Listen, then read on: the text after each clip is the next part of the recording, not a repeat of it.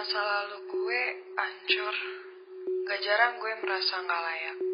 Dulu gue pernah... yang pendiam lah, antisosial lah.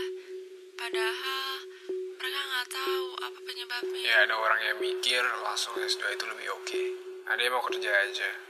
Atau bangun usaha. Dengan kondisi gue gini, sekarang tuh opsinya bukan jadi ABC lagi, tapi A atau Z.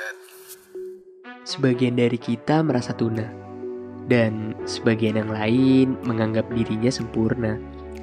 Tapi terlepas dari segala perbedaan yang ada, tanpa kita sadari, kita semua sama. Masih sama-sama manusia. Yang sudah seharusnya memanusiakan manusia. Ini bukan cuma tentangku, juga tentangmu. Ini tentang perspektif. Kita, mereka, masih sama.